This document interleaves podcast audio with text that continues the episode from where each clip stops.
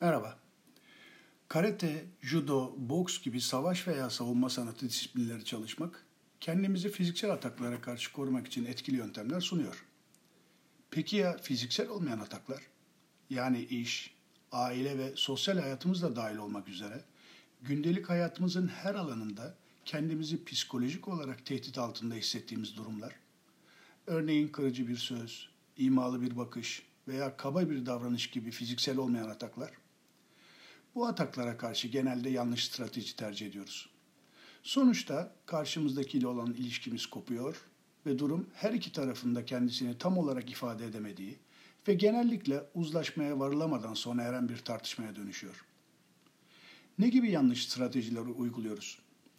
Fiziksel olmayan bu tip ataklara maruz kaldığımızda karşımızdakinin öfke, nefret, intikam gibi duygularına yenik düşerek diğer bir deyişle karşımızdakinin atak hattında durup onun merkezine kapılarak canımızı acıtan bu ataklara içgüdüsel olarak misliyle karşılık verme isteğimiz ortaya çıkıyor. Bu da içinde bulunduğumuz durumun içinden çıkılması güç bir kör dövüşü haline dönüşmesine sebep oluyor. Örneğin dalga sörfü yapmak istediğinizi düşünün. Sörf tahtanızı size doğru gelen dalgaya karşı sürmeye çalışarak sörf yapmanız mümkün değildir. Bize fiziksel olmayan atak yapan birisi de tam bu şekilde bizi kendi atak hattında tutup kendi merkezine çekerek öfke, nefret, intikam gibi duygulardan oluşan dalgalarına karşı sörf yapmaya ve nihayetinde de boğulmaya zorlar. Halbuki gelen dalga ne kadar büyük ve kuvvetli olursa olsun, dalganın atak hattından çıkıp altımızdan geçmesini bekleyerek dalganın kırıcı merkezinden çıkmak, bize zarar verecek olan enerjisini boşalttıktan sonra dalganın üzerine binmek ve dalgayı kendi merkezimize alarak sörf yapmaya başlamak tek mantıklı davranıştır. Gündelik hayatımızda bize karşı yapılan fiziksel olmayan ataklarda da durum tamamen aynıdır.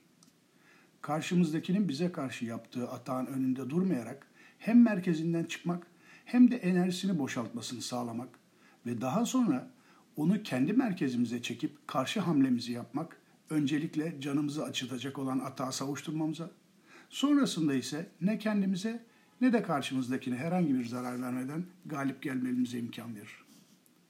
Bu felsefeyi odak noktasına koyan Japon barış sanatı Aikido'da bize karşı bir tehdit bile olsa karşımızdakini doğanın bir parçası olarak kabul edip doğaya rağmen veya doğaya karşı yapılan her şeyi reddeder ve doğayla uyum içinde yaşanmasını şart koşar.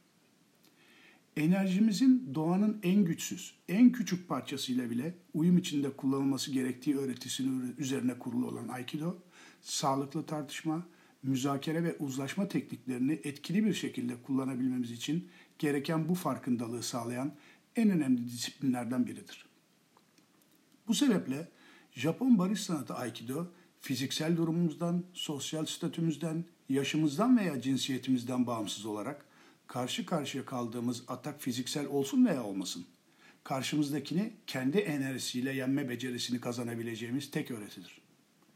Kısaca Aikido, karşınızdakine verebileceğiniz olası fiziksel ve psikolojik zararların farkında olma, fakat ne kendinize ne de karşınızdakine zarar vermeden galip gelebilme sanatıdır. Ben Güray Günay.